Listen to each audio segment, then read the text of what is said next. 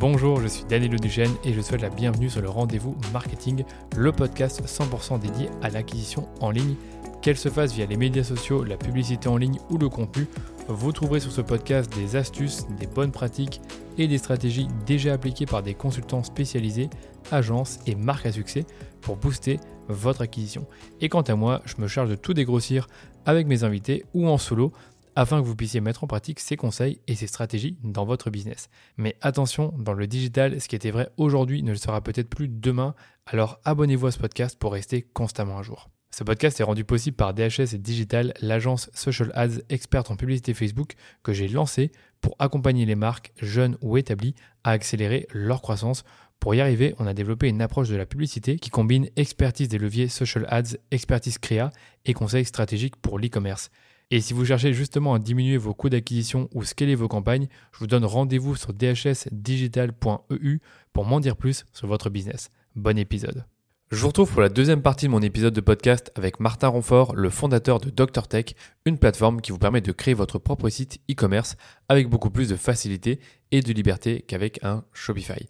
Fort de son expérience en e-commerce avec ses clients et son podcast e-commerce Undercover, Martin est venu nous parler sur le podcast de six nouveautés et changements qui auront un impact certain sur votre boutique e-commerce en 2023 et bien après. Dans la première partie de l'épisode que j'ai publié la semaine dernière, Martin en a évoqué trois. La première, c'est la personnalisation. La deuxième, c'est le dynamic pricing.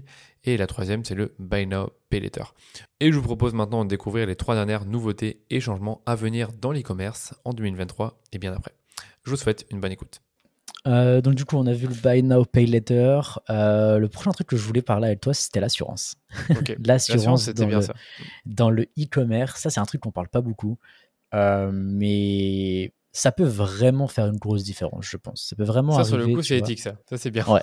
ça, par contre, effectivement, c'est cool. ça, par exemple, c'est cool. Et une boîte que j'aime bien qui fait ça, c'est une boîte qui s'appelle Edgestand. Euh, en gros, ce qu'ils font pour faire ultra simple, ils font Apple Care pour tous les produits qui ne sont pas des produits Apple. Donc, c'est très, euh, très très simple. Tu vends des produits du coup qui sont non consommable sur ta boutique e-commerce, et bah pourquoi pas proposer une garantie de deux ans sur, sur, sur, sur tes produits avec ça. c'est ultra simple, c'est très facile à comprendre, c'est aussi super simple à mettre en place, et c'est ça la force en fait, tu vois. C'est que d'un seul coup, on peut super facilement proposer un nouveau produit sans faire grand chose de plus. On n'a pas développé le produit, on n'a pas fait de RD, tu vois, on n'a pas fait grand chose. Et on peut presque instantanément augmenter son chiffre d'affaires et augmenter ses profits, tu vois. Et, ça, c'est, je trouve, une innovation vraiment, vraiment intéressante qui peut arriver dans le e-commerce en France aussi et qui peut vraiment faire une grosse différence. Ouais, parce que le fait de proposer une garantie, c'est quelque chose qui rassure lors de l'acte d'achat. Parce que si j'achète un gadget électronique à 300 euros, par exemple un très beau micro, mhm. et que j'ai peur de le casser, c'est toujours bien de savoir que je peux le mettre en garantie pendant deux ans et ne pas forcément payer une assurance super chère ailleurs. Effectivement, je pense que c'est un des premiers trucs. Effectivement, tu t'apportes une, une garantie à tes clients qui se disent ok bah du coup entre guillemets euh, j'ai mon j'ai mon Apple Gear pour mon produit qui est pas Apple. Et donc du coup si jamais je le casse si j'ai un problème je pourrais le je pourrais le remplacer. Ça c'est cool. Mais je pense que c'est pas le seul point tu vois. Je pense que c'est pas uniquement les clients qui se disent comment dire je veux euh, je veux mon assurance. C'est aussi un moyen je pense tu vois pour les gens de comment dire de euh, Enfin, attends, je sais pas exactement comment dire ça. Je crois j'ai perdu mon idée aussi, Danilo. j'ai perdu mon idée. Ça.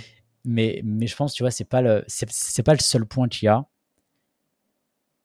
Mais ouais, j'ai perdu mon idée. Désolé. tu penses que tu peux la retrouver? Euh...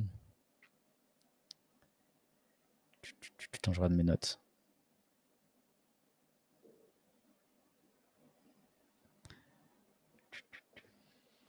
Non, ça reviendra pas. Désolé. ok, dommage. du coup, je reprends à quel moment? Euh, et ben reprends au moment où, où tu disais que, euh, effectivement c'est un des euh, c'est un des moyens pour les personnes de, de rassurer. Ouais. ouais. ça marche. Je reprends à ce moment-là. Mm.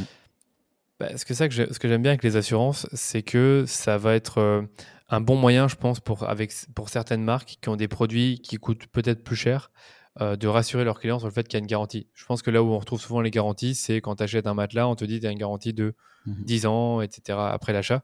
Euh, mais c'est vrai que tu as plein d'autres produits, ça peut être dans l'électronique, ça peut être peut-être de la déco.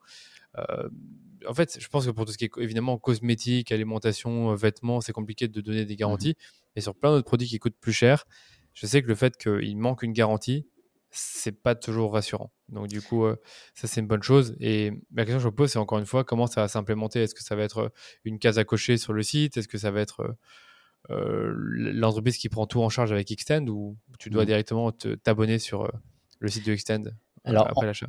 en, fait, et effectivement, je suis totalement d'accord avec toi. D'un point de vue client de site, d'une boîte e-commerce, ça peut, ça peut carrément te rassurer. Et ce qui fait du coup, du point de vue e-commerçant, proposer ce type de produit, en fait, la façon dont il fonctionne Extend, c'est que tu vas ajouter cette offre-là à tes produits. Donc, par exemple, tu vends des micros et du coup, tu, proposes en plus de ça une, garantie sur les micros de deux ans, par exemple, et euh, s'il y a un problème, on, vous en renvoie un nouveau.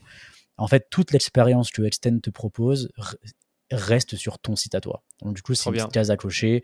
C'est, euh, je, je sais plus exactement comment ça marche, tu vois, mais c'est sûrement sur le checkout ou sur la page produit, vraiment quelque chose de très très seamless, très très simple, très très très très joli, tu vois.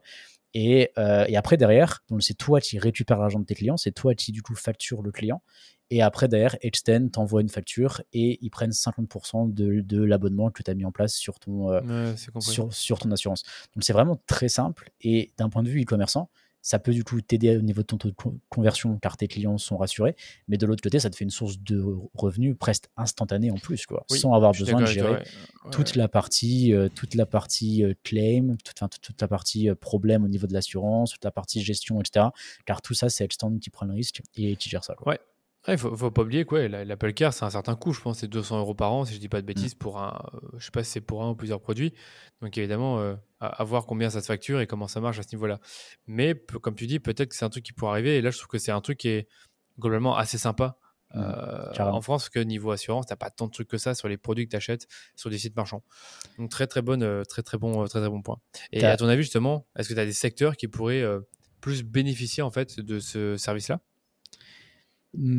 Je pense que l'assurance, ils veulent, euh, ils veulent bosser avec plein de monde, hein, honnêtement. Tu vois, honnêtement, je pense que l'assurance, ils sont dans une logique de vouloir, ouais, de vouloir étendre leur, leur part de marché. Et c'est plutôt, en fait, eux, leur point de vue, c'est en mode, qu'est-ce qui est pas assuré, comment est-ce qu'on touche, tu vois. D'accord. Et, et, et du coup, enfin, tu vois, genre, un truc que les gens dans l'assurance ils disent tout le temps, c'est ça. C'est on il y a personne qui se réveille le matin en se disant tiens ça va être trop cool aujourd'hui, je vais acheter une assurance. Ça arrive jamais, tu vois. Il faut faire peur. Donc effectivement c'est plutôt un soit un truc de push en mode en mode je te dis Tenilo, il faut absolument que tu prennes ton, ton assurance maison parce que tu n'as pas le choix, tu vois. Ou alors il faut que tu prennes ton assurance vie. Enfin, tu vois, c'est un truc de push. Il faut absolument qu'on soit en mode hard sell. Ou alors il faut faire peur et, que du coup les gens ils, ils, aillent, prendre leur assurance. Mais c'est pas un truc très positif où on se réveille le, matin et on va se dire let's go. Donc du coup dans le monde de l'assurance, si tu veux, ils sont ultra contents de bosser de plus en plus avec des partenaires qui vont intégrer les offres d'assurance de manière ultra simple et de manière très très très très très très stylée dans leur parcours client. Par exemple, je pense que le meilleur exemple, c'est les banques avec les cartes bancaires. On a tous des assurances sur nos cartes bancaires, on n'est même pas au courant, tu vois. Donc ça, ça, ça, ça te montre le niveau de simplicité dans la vente de leurs produits à eux, tu vois. On sait même pas qui est l'assurance derrière, on sait même pas quelles sont les garanties, on sait même pas comment ça marche, mais on paye une assurance sur notre carte bancaire, tu vois. Donc, c'est genre ça qu'ils essayent de faire, mais maintenant, pas que avec les banques, pas qu'avec les compagnies aériennes, avec vraiment plein de monde, dont le e-commerce. Donc du coup, tu vas jamais voir une assurance par extend sur un sur un sur un e-commerce parce que extend ça va faire que les gens ils se posent des questions. C'est quoi ouais, C'est pas ce qu'on veut. Blanche. Voilà, c'est 100% marque blanche, c'est sûr, c'est 100% okay. un C'est même pour ça que c'est toi qui prends l'argent, tu vois. C'est encore un truc en mode, l'objectif c'est que ce soit simple, tu vois, et que du coup l'assurance puisse arriver de plus en plus à assurer des trucs qui aujourd'hui sont pas assurés. Donc du coup, je pense que oui, à part à part les produits consommables qui, euh, bah, du coup, enfin, je vois pas trop comment ça peut être assuré, à part au niveau de la livraison, on pourrait très bien imaginer des assurances sur la livraison, tu vois. Genre pour un euro en plus, si ton produit, ah, si, ton, produit, il n'arrive pas dans les trois jours ou alors il n'arrive pas dans un bon état, tu vois, on pourrait assurer le temps et en même temps la, qualité de livraison. Euh, ouais, ça, serait, ça, ça, ça, pourrait s'appliquer à tous, mais sinon, tous les produits qui sont non consommables, j'imagine que euh, qu'ils seraient très bien assurables et ça marcherait très bien. Quoi. Ouais, je comprends. Ok. Et tu l'as, encore une fois, c'est quelque chose que tu as observé euh, sur des sites e-commerce ou des clients ou, dans, en discutant avec des e-commerçants? Ouais, ouais, ouais, ouais. Ça, euh, ça, ça bah, du coup, Extend, ils le font aux États-Unis. Il y a aussi une boîte qui s'appelle Gcash qui le fait aux, Philippines. C'est super intéressant ce qu'ils font. C'est vraiment, vraiment, vraiment cool. Euh, après, du coup, vu que c'est des différents marchés, différentes populations, ils font des offres différentes en termes d'assurance. Tu vois, c'est ça qu'il faut vraiment prendre en compte, c'est que du coup, il faut que tu t'adaptes aussi à ton marché et à ce que tu vends. C'est vraiment différent à la, à la, culture, etc. Mais, mais ça, après, entre guillemets, la boîte avec qui tu bosses au niveau de l'assurance, c'est pas toi qui vas faire tout ce qui est, le, tout ce qui est underwriting, tout ce qui est écrire les polices, enfin, tout ça, c'est trop compliqué, tu vois? Donc, c'est pour ça que tu bosses avec une boîte style Edgestand qui va gérer la partie assurance pour toi. C'est un partenaire qui te donne la marque blanche et ensuite tu peux voir avec lui en fonction de ce que tu vas faire euh, en fonction des pays, quoi. Ça marche. Ok. bon, écoute, on a déjà bien, on a déjà bien ratissé. Je pense qu'il en reste encore quelques-unes, si je ne si je me trompe pas, d'après notre conversation euh, de la dernière fois. Tu, tu, penses à quoi encore comme tendance pour cette année? Euh, On voulait parler des NFT rapidement. ça, fait, ça fait longtemps que je n'en ai plus entendu parler. c'est vrai, je rigole. Non, beaucoup, beaucoup parlé il y a, il y a 6-12 mois. Euh, un il y a 6, 12 mois et on parlait que de ça, oui. On parlait que de ça. Et est-ce que tu as une idée de comment on peut utiliser les NFT dans le e-commerce? Franchement, non, justement, j'avais pas tant de questions que ça là-dessus. Ça, ça, a attisé ma curiosité, évidemment. Le... Mhm. Absolument pas. Écoute, je réfléchis là comme ça. Euh, ça peut être, euh, ben, je pense toujours à, donner l'accès à une communauté exclusive en, ayant, mhm. ben, en, te, en achetant un NFT ou, en, ou quand on reçoit un, quand achètes un produit, je sais pas trop. Mais euh, là, là-dessus, j'ai pas d'autres idées.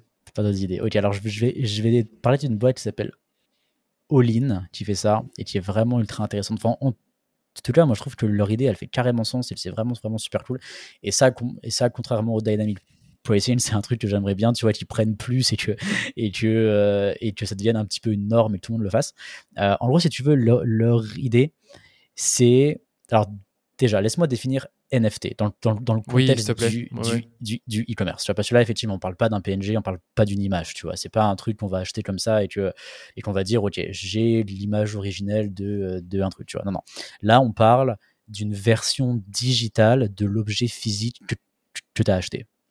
par exemple, tu as acheté un micro, ok, tu as acheté ton micro, tu vas avoir une sorte de QR code pour du coup pouvoir euh, créer une version digitale de ton micro qui va en fait contenir pas mal d'informations, comme par exemple la, date d'achat, l'endroit où tu l'as acheté, le prix où tu l'as acheté, pourquoi pas aussi la, notice d'utilisation, le numéro du support client. Enfin, tu vois, toutes ces informations-là qu'on pourrait imaginer dans la boîte, on pourrait très bien les mettre dans le NFT, qui, du coup se met dans une sorte de wallet de tout tes NFT. Et du coup, tu, bah, tu peux retrouver bah, ces informations-là très facilement et également avoir des informations vraies, entre guillemets, et, infalsifiables par rapport à la provenance, par rapport au prix, par rapport à tout ça du micro que tu as acheté. Donc ça n'a pas pour objectif de... Euh, comment dire de euh, d'être un accès à une communauté ou, ou, te donner un skin dans un jeu vidéo ou encore une fois te, de, te faire une belle photo de profil sur Twitter, c'est pas ça l'objectif. C'est toujours à ça qu'on pense. Hein. Ouais, c'est ça. Ce que tu viens de dire, Communauté, belle, photo, belle photo de profil, avatar, ouais. Non, là, l'objectif, c'est d'avoir vraiment la, version digitale de tes produits physiques que tu as achetés qui vont du coup contenir des, informations. Et après, derrière, en fait, on peut imaginer plein de trucs une fois qu'on a fait ça. Parce que par exemple, on peut imaginer que pour toutes les marques de luxe, on peut garantir euh, la traçabilité des produits et donc éviter la contrefaçon tu vois, parce que du coup, si cette technologie devient de plus en plus adaptée, enfin, de plus en plus adoptée, pardon, c'est de plus en plus de gens qui te demandent le NFT de ton sac Louis Vuitton quand ils l'achètent en seconde main, et bah, du coup, tu peux montrer que oui, tu as bien le, euh, as bien le NFT, et donc, du coup, que c'est un vrai, tu as bien acheté à Paris en 2018 pour ce prix-là, blablabla, blablabla. Tu vois le truc? D'accord, bien sûr. Et pareil pour ton, pour ton frigidaire que tu as acheté Samsung en 2020, tu vois, et ben voilà, on peut, euh, on peut du coup tracer exactement de où il vient, etc. Et, aussi, si tu as fait des réparations sur ton frigidaire parce qu'il est tombé en panne pour X raison, et ben boum, on pourrait les mettre aussi dans le NFT pour comme ça du coup garantir que bah, ton prochain acheteur il sache exactement ce qui s'est passé et de euh, un petit peu la vie qu'a eu ton frigidaire. D'accord. Donc pour la seconde main c'est intéressant. Donc ouais, donc pour tout ce qui est seconde main c'est super intéressant je trouve et euh, pour tout ce qui est luxe, pour tout ce qui est produit à revendre etc je pense à clairement une, une utilisation presque évidente et immédiate. Tu vois, on pourrait le faire tout de suite et il faut juste que ce soit adopté par tout le monde, ce qui est très très loin d'être d'être facile. Oui, ça, oui, va prendre, ça va prendre beaucoup de temps, mais je trouve qu'au moins ça fait sens et c'est euh, ouais, et c'est carrément logique. Quoi. Ok. Et c'est encore du coup quelque chose qui, euh, que tu as pu observer euh, ou, ou, simplement que tu as entendu? Ouais, bah, il y, a, y a cette boîte-là qui s'appelle All-in qui le fait. Euh, c'est juste effectivement, ils n'ont pas encore beaucoup, beaucoup d'utilisateurs. En fait, mais ce qu'ils font, c'est super, c'est super intéressant parce qu'en fait, ils ont créé leur propre wallet dans lequel justement tu mets tes NFT euh, de cette façon. Et en fait, ce que tu fais, c'est que tu intègres leur plugin sur ta boutique e-commerce et après, derrière, quand tes clients ont payé sur, leur, sur, le, sur le checkout, sur la page de confirmation de commande, All-in génère un QR code que tu scannes et boum, ça va t'ajouter le produit dans, dans ton wallet. Tu vois le truc D'accord, ok. C'est super simple, c'est très rapide. Et, et après, derrière, bah, tu peux faire tous les autres trucs qu'on a parlé euh, grâce, à, grâce à ça. Quoi. Ok. Franchement, c'est très, très futuriste sur le coup. J'avoue que sur le, cet aspect-là, j'avoue que j'ai du mal à voir euh, si 2023, tu en as qui vont commencer pas. à le faire, mais dans cette conversation-là, dans cette conversation qu'on a là, je trouve qu'il y, y, a plein de trucs, plein d'applications ultra intéressantes euh, qui mmh. demandent que à arriver euh, en, en, Europe, peut-être comme l'assurance dans l'e-commerce, mmh. euh, certains aspects sur la personnalisation pour faciliter ça. Mmh. je regarde encore le Buy Now Pay Later, ça me paraissait, euh, comme tu dis, un peu logique, ça s'essouffle parce que c'est pas c'est pas parfait comme business model pour pour ceux qui le proposent, comme comme Klarna qui est très connu pour ça le dynamic pricing, j'avoue que c'était le truc euh, un peu plus délicat. Je pense qu'il y a, des peut-être des applications intéressantes, mais c'est vrai que c'est bizarre quand même, quand même d'avoir euh, un prix différent selon ton, euh, ton profil d'acheteur, sur ton navigateur. Donc ça, c'est à voir si ça va, si ça va vraiment se faire. Et comme tu dis, si ceux qui, qui l'appliquent sont, transparents, sont assez transparents pour, le, pour l'appliquer. Et, et, la NFT, ouais, j'ai toujours bien aimé ce, ce qu'on peut faire avec. Et donc je pense que ça, j'y crois beaucoup. mais après, c'est à voir, à voir quand, au vu du petit ralentissement qu'il y a eu sur tout ce qui est crypto-monnaie et NFT. Après, là, effectivement, ça reste une utilisation quand même différente des NFT de ce qu'on a vu avant, tu vois. Là, c'est quand même vraiment, vu que c'est lié à un produit physique que tu as acheté, du coup, il y a quelque chose de, de, de plus tangible, on va dire, comparé à, à ce qu'on a pu voir Oui. sur, les, sur les 12 derniers mois. Et peut-être que du coup, ça va peut-être plus perdurer. On Non, non, bien. mais moi, j'y- moi j'y crois. hein. Je pense que les NFT, c'est- que c'est un peu comme la bulle Internet à l'époque. Ça avait un Mm. peu explosé, et puis après, vrai. Internet est resté. Et il y a eu beaucoup d'entreprises qui se sont développées euh, bah, grâce à Internet. Mhm, mhm. Euh, bah, tu sais, il y a, il y a un fervent défenseur des NFT, c'est Gary Vaynerchuk, qui, voilà, lui, il y croit. Il dit que c'est la, la prochaine révolution. Après, maintenant, ils vont tous dire la prochaine révolution, c'est euh, c'est ChatGPT. Mhm. Mais je pense que ces choses-là, il faut, il faut être attentif sur les NFT parce que des applications, il y en a beaucoup. Et je trouve ça bien Carrément. que tu nous aies donné une application e-commerce. Peut-être pas pour 2023, enfin j'en sais rien, ça tombe, ça tombe dans six mois, tout le monde va parler d'avoir des NFT euh, pour l'achat de certains produits. Et la, le fait d'éviter la, falsi- le, ouais, la falsification et, et améliorer les, les options de seconde main. Donc, euh, et je pense beaucoup à tout ce qui est mode. Genre, si tu peux en effet euh, aller prouver que ce, ce- ce pull de marque est un pull qui n'est pas de contrefaçon, donc euh, Mhm, mhm. c'est hyper intéressant grâce au NFT. Après aussi, euh, tout, tout ce qui est automobile, et, etc. Regarde le nombre de fois où tu as besoin de réparer ta voiture, s'il y a un problème, si tu as eu un accident, ces trucs comme ça. Tout ça, c'est quand même dur à avoir les informations et à être sûr Ouais. que quand tu achètes une voiture d'occasion, il n'y a, pas Mhm. eu de- il y a pas eu un gros problème ou il n'y a pas un gros défaut. Tu vois, il n'y a pas quelque chose qui va, qui, va, qui va te tomber dessus dans les 3 à 6 mois. Il y a plein de gens qui ont vraiment peur Trop de bien ça. dit ça, ouais, ouais, trop bien dit. Donc, C'est- euh, ah, même si- là, un, là, sur le coup, c'est un peu moins de l'e-commerce quand tu achètes une voiture d'occasion. Ah, attention. tu- que ça peut devenir carrément e-commerce. hein. Ça- je, d'accord. je- je pense que la plus grosse boîte qui m'a fait le plus, d'in- le plus impression, euh, Danilo, c'est une boîte qui s'appelle kavac.com. Ok. Est-ce que tu as déjà entendu parler de kavac.com je, Il faut- je vais regarder pendant qu'on parle. Il faut absolument que tu ailles voir ça. Alors après, alors, tu, tu veux qu'on en parle parce que c'est pas vraiment une tendance du e-commerce pour la France. C'est plutôt une tendance du e-commerce global. Ok, ouais, non, tu veux, tu peux en parler euh, rapidement dans- quand on a un peu le temps. Mais je sais pas trop si ça va arriver en France, ça, parce que si tu veux, c'est la, raison pour laquelle ça marche, Kavac, c'est parce qu'ils ont des conditions de marché très spécifiques en fait. Ils font ça en Mexique et en Amérique du, Sud. Ok, ils ont, ils ont commencé là-bas. Et en fait, le truc, c'est que là-bas, ils il y a énormément de transactions de voitures de seconde main. Ok, mais que il y a des tonnes de problèmes. Il y a des gens qui se font arnaquer, il y a des gens qui se font kidnapper, il y a des gens qui se font, qui se font carjacker. Enfin, il y a une tonne de problèmes, vraiment, tu vois. Ce qui fait du coup, le niveau de confiance quand tu vas acheter une voiture, acheter ou vendre une voiture d'occasion, il est presque zéro. C'est vraiment, vraiment, vraiment compliqué. C'est une jungle Ouais, complète, tu vois. Ce qui fait du coup, les banques ne prêtent pas d'argent. Genre en mode, euh, ils vont pas te dire, euh, je te prête de l'argent pour acheter une voiture, que ça se trouve est faux, ça se trouve c'est pas les bons papiers, ça se trouve c'est n'importe quoi, tu vois. Et ça se trouve en plus de ça, toi Danilo, tu vas même pas me payer. Genre, du coup, tu vois, il y a vraiment un niveau de confiance 0-0, mais pourtant il y a quand même beaucoup beaucoup de transactions de voitures d'occasion. Donc eux, donc, donc eux, ce qu'ils ont dit, c'est ils ont dit nous on va créer une marketplace pour mettre en relation les vendeurs et les acheteurs de voitures. Ok. Donc du coup ils ont pris l'achat-vente de voitures, euh, bah, du coup ils l'ont mis au niveau du e-commerce. Ça, c'est le premier truc. Et après, ils ont dit, si vous passez par nous, du coup, on va remettre votre voiture en état et on va garantir la voiture pour deux ans. Ce, que, ce que, personne n'a fait avant. Donc, du coup, ils ont créé bah, tout, un, tout un réseau, en fait, de, euh, de, on va dire, de, de garage, tu vois, vraiment de garage pour remettre ta voiture en état. Ils ont plein de, de points sur lesquels ils travaillent et sur lesquels ils, ouais, ils, ils checkent pour faire en sorte que ta voiture soit bien pour la revendre et ensuite pour pouvoir assurer que pendant deux ans, tu as une garantie. Et, euh, et du coup, ils ont créé cette, cette marketplace d'achat-revente en ligne pour les voitures d'occasion. ok? Et là où ça devient super intéressant, donc ça, c'est la partie e-commerce. Mais là, là où ça devient super intéressant, c'est que c'est la première fois que quelqu'un arrive, entre guillemets, à vendre des voitures d'occasion at scale tu vois, at scale. Genre vraiment beaucoup, vraiment, vraiment, vraiment beaucoup. Et qui a ce réseau pour les remettre en état, et, etc. Et en fait, ça permet un truc. Ça permet du coup de, de faire des prêts. Parce qu'en fait, le problème qu'il y a, c'est que les banques, si elles te font un prêt à toi, Danilo, pour t'acheter ta voiture, et que tu rembourses pas le prêt, et que du coup la banque récupère ta voiture, bah maintenant la banque, elle doit vendre ta, voiture. Et, et c'est pas son métier. Tu vois, c'est pas son métier. Donc, du coup, elle se retrouve avec un truc qu'elle doit vendre, elle doit s'en occuper, ça lui coûte de l'argent, c'est super chiant. Donc, du coup, elle te, elle te prête pas d'argent. C'est ça la solution, tu vois. c'est que, que vu que ça lui pose problème, elle le fait pas. Mais là, Kavach, étant donné qu'ils ont la plateforme pour vendre la voiture, ils peuvent commencer à faire des prêts, tu vois. Et là, d'un seul coup, ils, ont, ils sont capables de faire des prêts bancaires à une énorme partie de la population qui n'avait pas accès aux prêts avant. Et pour toute cette population-là, leur voiture, c'est le plus gros achat de leur vie. Il y en a beaucoup qui n'ont pas assez d'argent pour acheter un appartement ou un logement, etc. Donc le plus gros achat, c'est leur voiture. Et avant, ils ne pouvaient pas le financer par des banques. Aujourd'hui, maintenant, ils peuvent le financer par des banques. Donc du coup, ça devient vachement intéressant.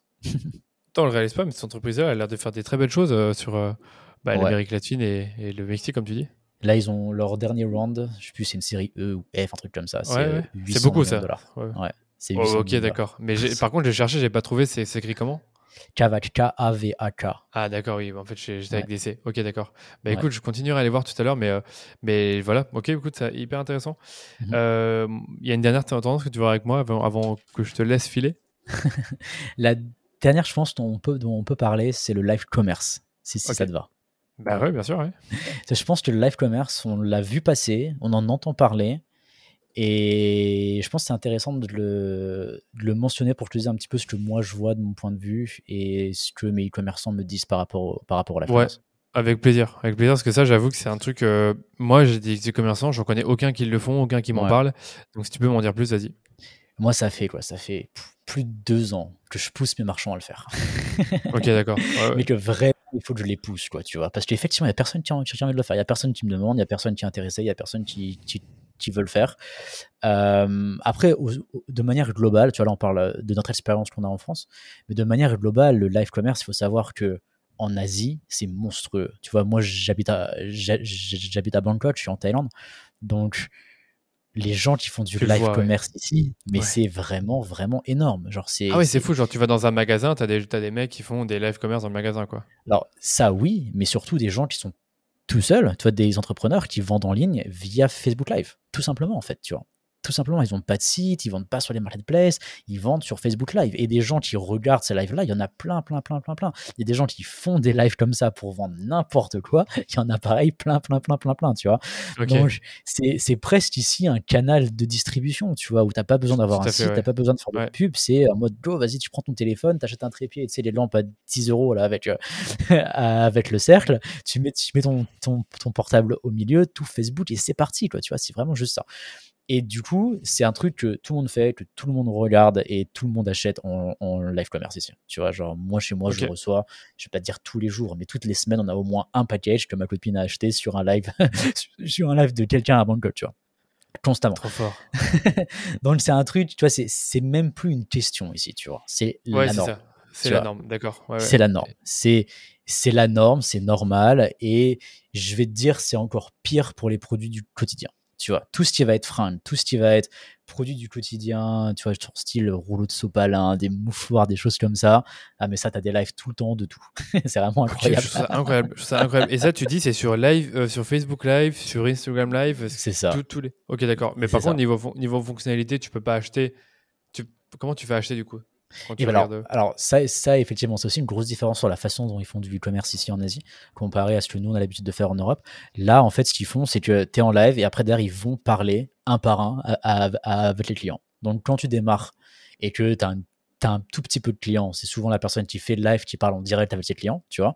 Donc, elle lui dit, vas-y, euh, ah ouais, après, après, du coup, aussi, il faut que tu te dises comment ça marche pour les paiements ici.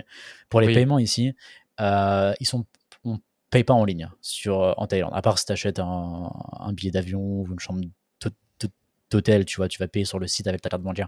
Mais sinon, on paye beaucoup, soit par QR code. Donc, on va scanner le QR code et boum, on va envoyer l'argent.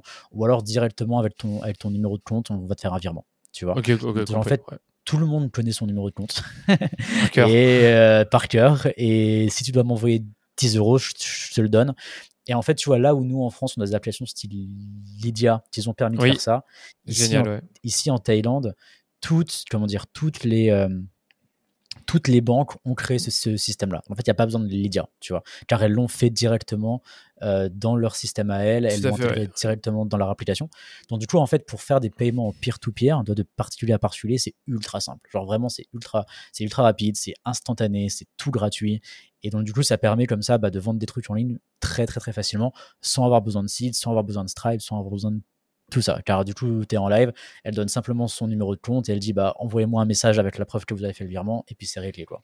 Ok, Tu vois. compris. Et après, elle check ses DM Facebook et puis et puis voilà, tu Puis vois. elle envoie. C'est archaïque. C'est vraiment archaïque, mais ça marche très bien. Et après, d'ailleurs, pour ceux qui sont plus gros, tu vois, tu, ça, du coup, tu, Ouais. tu pourrais me dire, ouais, mais Martin, c'est bien pour les Ça petits. marche pour les petits, ouais. ouais. Mais même pour les gros, ce qu'ils font, c'est qu'ils embauchent trois personnes qui gèrent le chat sur Facebook et qui, et, qui gèrent ça. Donc même les gros, qui ont beaucoup de volume, ils restent toujours dans ce mo- mode d'achat, dans ce schéma d'achat-là, qui est le schéma classique e-commerce en Thaïlande. Tu vois le truc? Ok. Ouais, bon, maintenant, encore une fois, comment ça va s'adapter si on, si on fait du live commerce en, Alors, en France C'est autre chose. ce qui fait il y en a qui le font. Hein. Maison, du, Ouais. Maison du Monde, par exemple, ils font ça avec des influenceurs. Excuse-moi de Ouais. t'interrompre. Ils font un live avec un influenceur. L'influenceur parle de la, la nouvelle collection ou je ne sais quoi. Et puis après, ben, les, les gens vont sur le site euh, acheter. Quoi. Donc ça se fait. Et, et effectivement, je suis totalement d'accord avec toi, mais tu, mais tu vois, je- le fait qu'en Asie ce soit gros et le fait qu'en Europe ça prenne pas autant, il peut Ouais. y avoir cette question de, de comment dire, de, de parcours d'achat et Ah d'habitude d'achat pour le e-commerce, qui est vraiment fondamentalement différent. Tu vois, C'est peut-être aussi une raison qui fait que si tu peux pas entre guillemets comparer, tu vois, comment on fait du e-commerce en Asie et comment on fait du e-commerce en Europe, car Ouais. les gens ne vont pas acheter pareil. Quoi, tu vois. Donc ça, C'est c'est- vrai. Mm. voilà, je, je voulais simplement dire ça, tu vois, pour nuancer un petit peu euh, Le les, propos, ouais. chiffres, les chiffres qu'on pourrait voir et du coup les, euh, les tendances par rapport au live commerce. Après, effectivement, je trouve moi, le, enfin, personnellement, j'adore le live commerce. J'a- J'adorerais que beaucoup plus de marques le, font, le fassent, pardon, parce que je trouve que l'avantage numéro un, et que tu l'as très bien dit avec l'exemple de Maison du Monde, c'est que du coup, on peut avoir accès à des gens qui normalement ne sont pas visibles dans l'entreprise. Tu vois, je, me rappelle d'une marque en France, c'était Cash Cash, je crois, qui a fait ça très très tôt euh, au niveau du Covid, il me semble. Et en fait, ils faisaient des lives, pas avec leurs sales, mais ils faisaient des lives avec leurs un- qui designer, ok. comment ils avaient créé les produits. Et je trouvais ça super intéressant parce que Cash Cash, tu as plein de magasins en France, mais tu peux pas, tu parles jamais avec le designer qui a créé les produits, qui t'explique comment il a créé les produits, tu vois. Et ça, je trouvais ça super cool et un, et une tr- un truc, quelque chose de vraiment nouveau, de vraiment innovant, de permettre à des gens qui normalement sont dans les bureaux et qu'on qu'on vous voit jamais, d'expliquer comment ils ont créé les produits, quelle était la vision, de où ça vient, pourquoi c'est comme ça, etc. Tu vois. Et, euh, et ouais, ça, je trouvais que c'était un, comment dire, une, une- une nouveauté vraiment, vraiment intéressante. Et, un, et un nouveau canal, quoi. Ouais, mais, mais je pense que ça, ça, ça, dev- ça va arriver parce qu'il y en a déjà un tout petit peu qui, qui le font, Mhm. surtout des grandes marques qui font des, Mm, ça. des live commerce et qui le prévoient déjà avec des gros influenceurs. Mhm. Après, maintenant, la question, c'est est-ce que ça va continuer? Est-ce que Instagram va. euh, Instagram, pardon, Facebook et Instagram vont permettre de plus facilement acheter en live euh, lors d'un lors d'un euh, bah, lors d'un live, pardon, excuse-moi. Mhm. Moi, je sais que ce que j'allais dire, c'est que TikTok, ils ont un peu levé le pied à ce Mhm, propos-là. Je sais pas si tu as entendu qu'ils ont retiré Ouais. certaines fonctionnalités. Mais en fait, je pense que quand tu regardes un petit peu l'histoire des réseaux sociaux et du e-commerce, Ouais. c'est un- c'est une histoire d'un mariage qui a jamais pris. ils ont toujours Oui. essayé. Ils ont toujours, essayé. Pour et ils l'instant, ont euh, jamais réussi. Ouais. Ils ont jamais réussi. Pour l'instant, et chaque année, tout le monde dit la, la tendance, c'est le Ouais. social commerce, et j'ai l'impression que c'est euh, finalement de pire en ça. pire.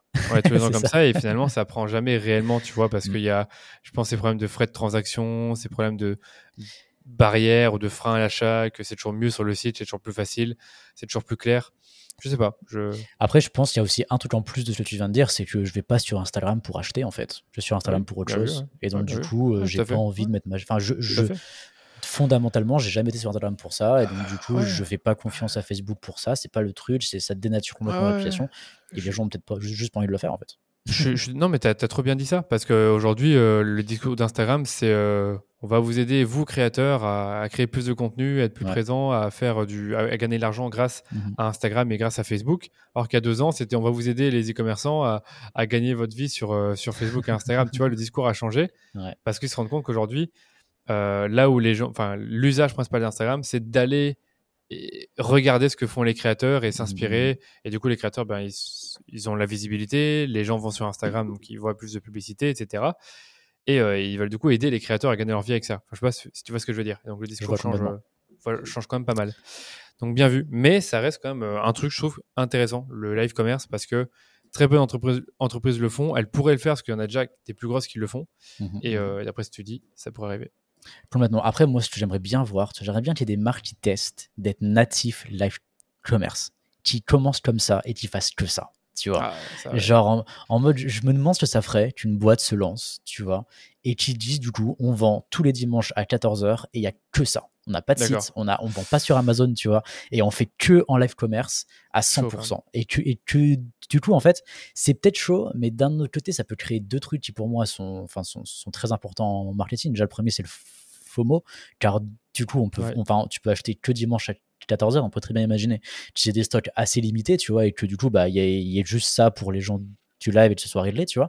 Et le deuxième, s'ils font ça, ils peuvent créer une proximité incroyable avec leur audience. Parce que du coup, ils sont transparents à 10 000%. On pourrait imaginer qu'ils fassent un live dans leur bureau, dans leur usine, dans un magasin. Et tu vois, on pourrait, on pourrait imaginer toute une histoire comme ça. Et dans un monde aujourd'hui où de plus en plus la proximité est, est importante et les valeurs de ton entreprise sont importantes, la transparence sont importantes, demain tu fais tout en live, là tu, tu, tu vois, t'es, t'es en mode à fond. Non, à franchement, y a- je pense qu'il y a tu certaines entreprises qui pourraient le faire. Comme toujours, ça dépend du type de business, du business model. Ça. Je te dirais, moi, où je pense que c'est cohérent, c'est quand tu as une grosse nouveauté, quand tu as un produit qui va, en effet, qui revient de stock, qui va bientôt partir. Là, faire un live commerce, ça fait vraiment sens. Donc, il y a, y a plein d'usages possibles. Et ça, c'est aussi à, à ceux qui nous écoutent de, de se renseigner, de voir un peu euh, comment utiliser le live commerce. Mais il faut juste dire, ça existe encore. On peut encore le faire. C'est juste que Facebook, Instagram, TikTok ont un peu réduit les, inté- les, les, euh, les intégrations et ce qui est possible de faire euh, directement via leur plateforme.